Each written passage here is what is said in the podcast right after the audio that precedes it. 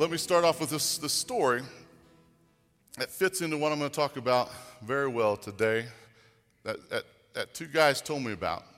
They were on a African safari. And so they were out there uh, um, traveling and doing the, I've never been on African safari, so whatever you do on a, on a safari thing. And, uh, and they were doing the, the traveling and, and, and had their guns, and I don't even know what they're hunting. But anyway, they stopped for lunch. Okay? And they stop for lunch and they sit down, they find them a log and they, they have a seat and they sit down and eating their peanut butter and jelly sandwich or whatever. And, uh, and they, they look out there and they see this bird. This bird's you know, just flying around crazy, just one bird, just kind of flying around crazy. And he dive into the ground, hit the ground, and come back up. And he fly around a little more, he dive, hit the ground, come back up. And he dive around, and just kept on doing that over and over. And they're like, what in the world is wrong with that bird? So they stood up there on the log they were sitting on and tried to get a look up, and they saw what it was was this big snake. He was like 12 foot long, just slithering through the grass. And this bird, which was about that big, just kept diving and hitting that snake on the back and flying up. And they're like, that crazy bird, that, that snake don't even feel the bird. I mean, it's not doing anything. What in the world is that? That, that snake's too, eat, too big for that bird to eat. It's just, man, that bird's crazy. And so they kept watching it. And that snake kept slithering through the, the grass. And, and so they, they look up, they look at the tree. It's, go, it's headed toward a tree. And they, they kind of look up in there because they hear this chirping, you know, chirp, chirp, chirp, chirp. Little baby birds is up in this tree in a nest. And these just, just tiny baby birds, they're just a chirping away. And, and, that, and that, so they figured out, hey, that's the mother bird trying to keep that snake from getting up to her babies. And so that bird kept diving and, and hitting that snake, and nothing happening. And that snake gets to the base of the tree. And then the mother bird just disappears. She flies away. And they're like, oh, I can't believe that mother bird just gave up and just going to leave her babies there for that, for that snake. So that snake is, starts to slither up the, up the base of that tree, trying to get closer to the limb where those baby birds on that nest are, are, are out on. And then, then all of a sudden, that bird, the mama bird, brings back a, a branch with some leaves on it. And she flies up there to the nest, and you know, in, in bird talk, you know, get down, get down in the nest, cover it up. Yeah, and it puts this branch over, to, over the nest. And those baby birds, they got down under their breath, and, and they didn't say a word. They've been chirping like crazy this whole time. They put, mother put that branch over the nest, and they just were quiet. And then the mama bird, she flies over to another tree up high and just, just sits there, not doing anything. And that snake is slithering up the tree. Man, those guys standing up there said, like that little branch with some leaves is going to stop that snake. I can't. They're, I mean, the snake's already seen her and they can't be hiding. And so that snake is slithering up the base of the tree, getting closer and closer to that nest of those babies that are hiding under the branch of leaves and remind me to finish the story at the end. Don't let me forget. While I'm doing that, turn over to John chapter 3. John chapter 3, verse 1. John chapter 3, verse 1. It says, There was a man of the Pharisees named Nicodemus, a ruler of the Jews.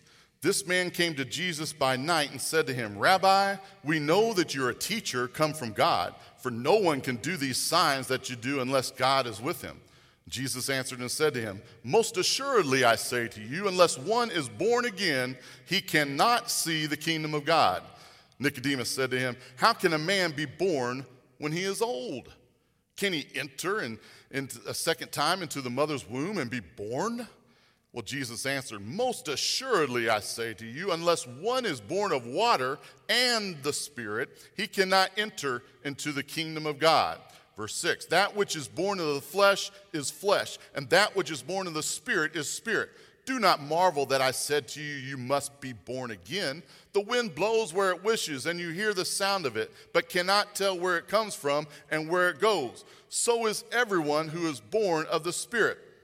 Well, Nicodemus, answered and said to him, How can these things be? And Jesus answered and said to him, Are you the teacher of Israel and do not know these things? Most assuredly, I say to you, we speak what we know and testify things, and you do not believe. How will you believe if I tell you the heavenly things? No one has ascended to heaven, but he who came down from heaven, that is, the Son of Man, who is in heaven. And as Moses lifted up the serpent in the wilderness, even so the Son of Man be lifted up. And these two, these last two verses, or 14 and 15, is, is going to be important today. That whoever believes in him should not perish, but have eternal life. Now, Nicodemus, for years, he had, he'd been trudging through life with, with loneliness, with frustration, with a nagging sense of, of, of emptiness. Okay? So one evening, he comes to Jesus and he's looking for answers. So Jesus, knowing Nicodemus, m- met him where he is, where he was. Isn't that interesting? How Jesus meets us where we are. You know? When he talked to the fishermen, what did he do? He talked about, about um, salvation in terms of fishing for men. When he talked to the Samaritan woman, he, he explained salvation in terms of the water which she drew from the well. When he talked to the blind man in, in John 9, he explained salvation in terms of sight and vision. So, Nicodemus here, Jesus knowing Nicodemus, knowing this, he, he knows that Nicodemus was an expert in Old Testament studies. He had devoted his life for, to studying every word, every paragraph, every page of the Old Testament. So, Jesus talked of salvation here to Nicodemus uh, of an incident which occurred in um, the Old Testament here. Numbers chapter 21. This is the story here of, of Moses leading the children of Israel through the desert of Sinai to, to the promised land. And all along the way, the people had grumbled, complained. They distrusted God. I know you've heard the stories of the children of Israel last. I mean, how in the world can you sit there and the, the, red, the, the parting of the Red Sea and you walk through it and you still question and, and, and grumble and complain about what in the world are we doing? You know, how it's hot out here, you know? And so they, they were still grumbling and complaining. The Lord had patiently provided for them this whole time, and it guided their every move. But here in verse, in, in look over in Numbers of chapter 21, verse starting in verse 4, where he talks about, then he says, Then they journeyed from Mount Hor by the way of the Red Sea to go around the land of Edom. And the soul of the people became very discouraged on the way. And the people spoke against God and against Moses.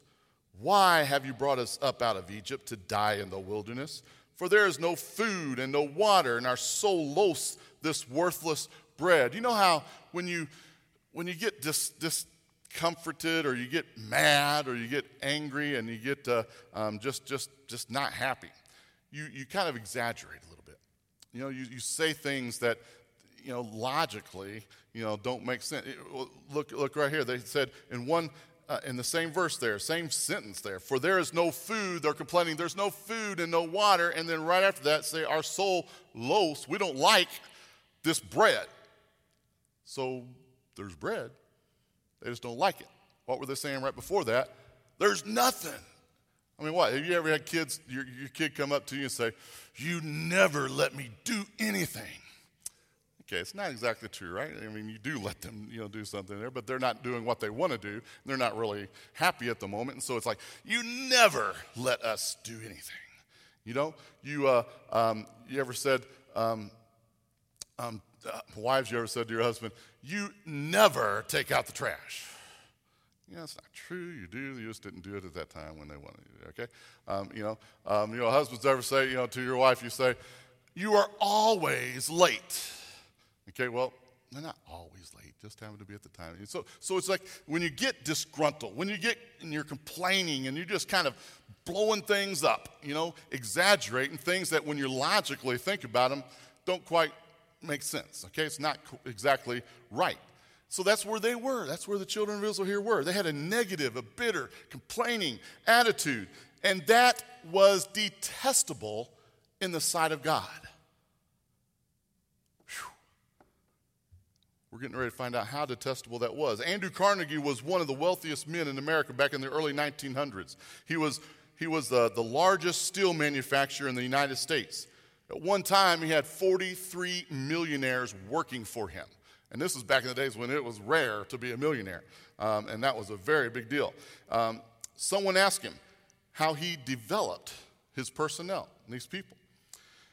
And he said, Well, the men are developed the same way that gold is mined. When gold is mined, several tons of dirt must be moved to get an ounce of gold. But one doesn't go into the mine looking for dirt, one goes in looking for gold. In each of our lives, there's a lot of dirt. Just, just, just problems. When you look at the circumstances of our life, when you look at your job, when you look at your family issues, when you look at your church, even, there can be a lot of dirt because we're not perfect. Our loved ones aren't perfect. There can be disappointments, hardships, imperfections, and we can start to concentrate on those imperfections, those um, unhappy times, and we become disgruntled. We become frustrated we become critical because we're focusing on the hardships, on the liabilities, instead of the assets. Now, we can concentrate on these and put us in a spot to where we're blowing everything up. You know, we're saying things that aren't exactly the right. Well, that's, that's where the children of Israel here were. We see the, we can see, we get to a point where we see the dirt and not the gold. And this is a sin against God. We're saying, Lord, you've given me burdens instead of blessings. You surrounded me with, with uh, crazy people. You're playing tricks on me. Erwin Lutzer, in his book, Managing Your Emotion, puts it well. He says, Every complaint against the circumstances of life that can't, unless they can be changed by us, is in reality a complaint against God. Well, the children of Israel had complained one too many times. Look in, verse, in Numbers chapter 21, verse 6. So the Lord sent fiery serpents among the people, and they bit the people, and many of the people of Israel died. Like, what? These people were complaining. I mean, they were griping and complaining and aggravated. And God sent snakes to bite them and kill them? Whew. That's how detestable this was to God. Now, it doesn't really say what kind of snakes these were, but many experts believe that they were carpet vipers, which was, which was uh, known around that region there. And uh, these snakes, they had long and, sin- and slender um, bodies with, uh, with their small heads, which contained a large pair of, of long, curved fangs that were hollow to the tip. They could strike like lightning, and they were very easily irritable and easily provoked. The scales of these carpet vipers were rough and produced this distinct rasping sound as they slithered through the sand. You know how sand just, just going, they're going over the sand and now, perhaps you can imagine that the, the terror of the Israelites as they heard this going through and people were getting bit and screaming and they heard, would hear this day and night. Now, this was a depiction of Satan and sin. The first glimpse we have of, of Satan, of the devil, in Genesis 3 finds him possessing the body of a serpent. In one of the last glimpses we have of Satan in the book of Revelation, he's called that old serpent. He slithers around, tempting, coiling, striking, biting. He induces us to sin, and sin leads to death. Well, this being a depiction of, of all humanity throughout history, a disobedience and the devil have infested our hearts and those, those people's hearts um, and our homes like an outbreak of vipers And the entire human race has been affected by the poison of sin, the venom of evil. You have it inside you, I have it inside me. The Bible says all have sinned and come short of the glory of God. And the scripture warns that the wages of sin is death. Puts those together. All have sinned, sin is death. Puts them together there. So, what are we to do? Is there an antidote? Jesus is saying, telling Nicodemus this story for a reason. Is there an antidote? Is there a, a serum? Is there a, any hope? Let's read on. Verse 7, Numbers chapter 21 says, Therefore the people came to Moses and said, We have sinned, for we have spoken against the Lord and against you. Pray to the Lord that he takes away the serpent from us. So Moses prayed for the people. Now, notice the genuine repentance here, their awareness of their evil attitude. They confessed, We have sinned. That's one of the hardest things to do, to admit you're wrong, admit you've done something wrong. I mean, I have it, we have it, we all have a hard time. You just keep wanting to come up with uh, this is the reason why this happened, or blame someone else, or, or come up with an excuse, or it's just, just to settle down and say, my fault. I was wrong. Is hard for most people to do. They came and they said, We have sinned. We were wrong. And they had genuine repentance and awareness of what their sin was. So they come to Moses, asking him, hey, Moses, come on, talk to God. Help us out a little bit here. Okay? Verse 8, Numbers chapter 21. Then the Lord said to Moses, Make a fiery serpent, set it on a pole, and it shall be that everyone who is bitten, when he looks at it, shall live. So Moses made a bronze serpent and put it on a pole. And so it was, if a serpent had bitten anyone, when he looked at the bronze serpent, he lived. Now, this, the children of Israel, the serpent, snake on the pole, Moses, was what Jesus was telling Nicodemus the story of. Okay? Nicodemus, the Old Testament philosopher, he studied, he knew all about the Old Testament. So Jesus was telling him in the New Testament about this story that was in the Old Testament. So, what, what Jesus is, is saying here, this brings us back to those, those words that he said to Nicodemus in verse 14 and 15. And as Moses lifted up the serpent in the wilderness, even so must the Son of Man be lifted up, that whoever believes in him should not perish, but have eternal life. So, what Jesus is saying here is that hideous, that repulsive, coiling snake was a prophetic de- depiction of Jesus himself.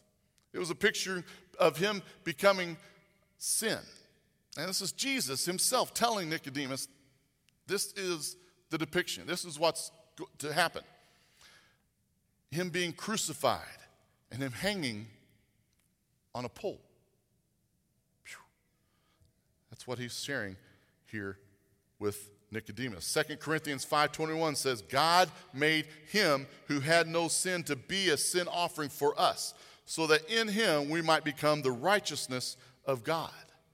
Romans 8 3 says, For what the law was powerless to do, in that it was weakened by the sinful nature, God did by sending his own Son in the likeness of sinful man to be a sin offering.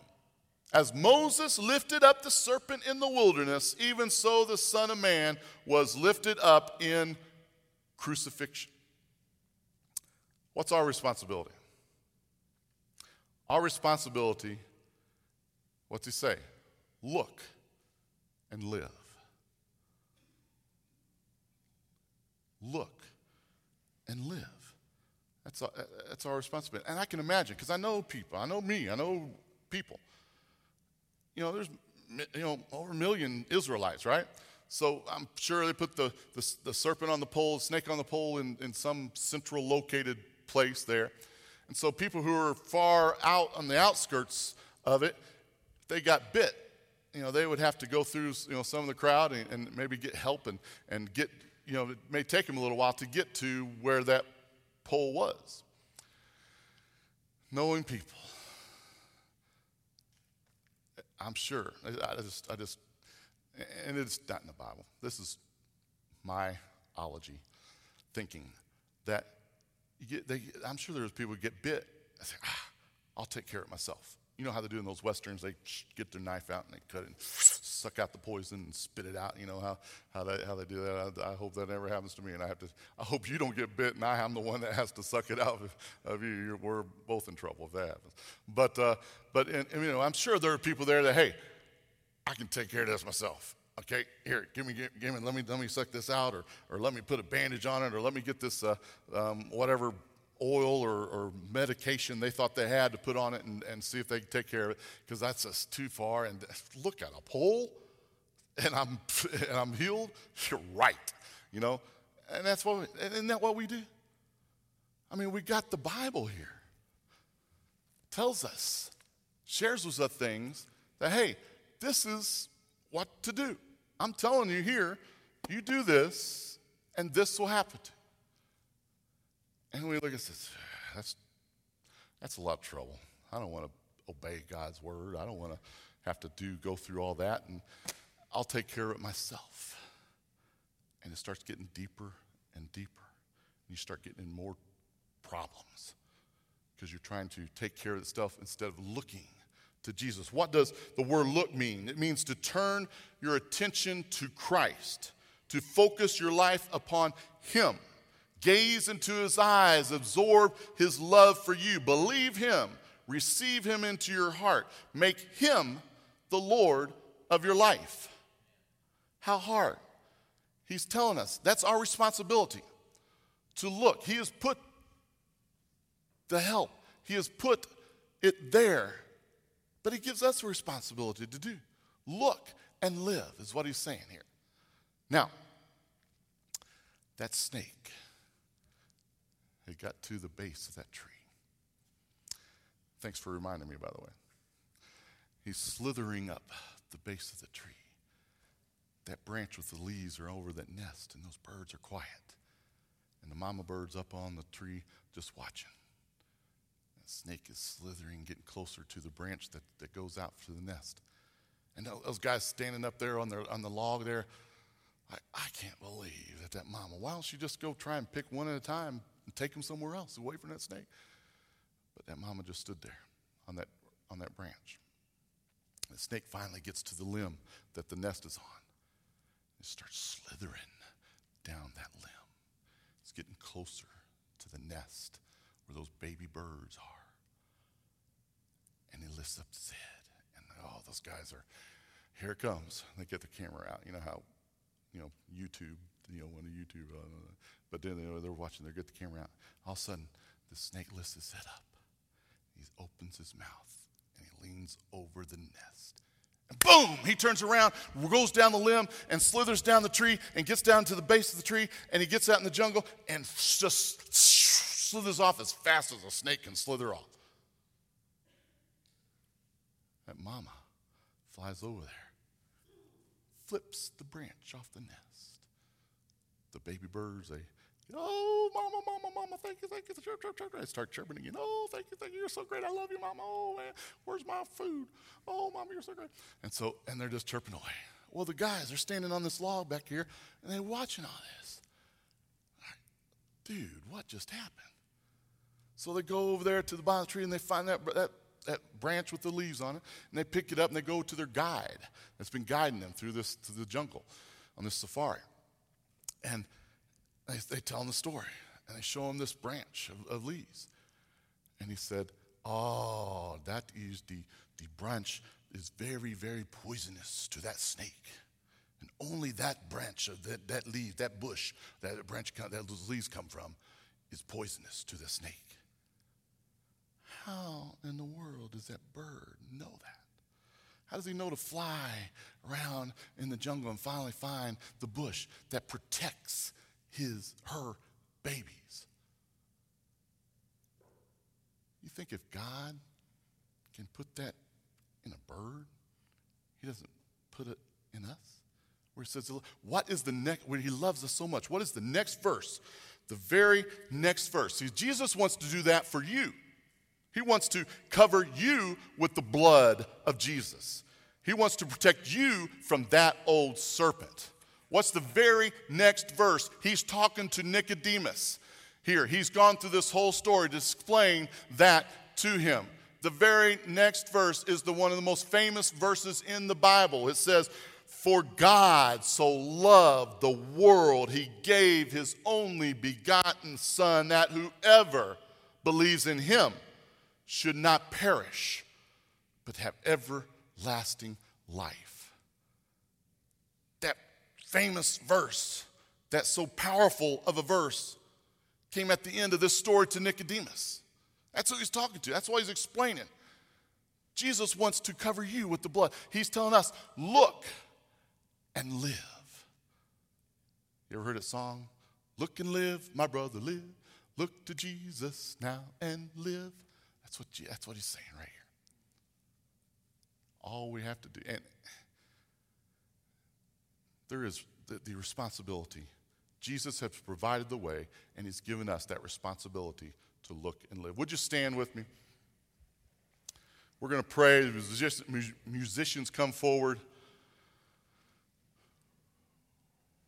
We're going to sing a verse or two of invitation. And if you're in that spot, that God has um, provided you the way out, but you're just, I can take care of it. I can handle this myself. Don't worry about it. I don't want to do what God tells me to do. I want to do what I want to do. And he's saying, look and live.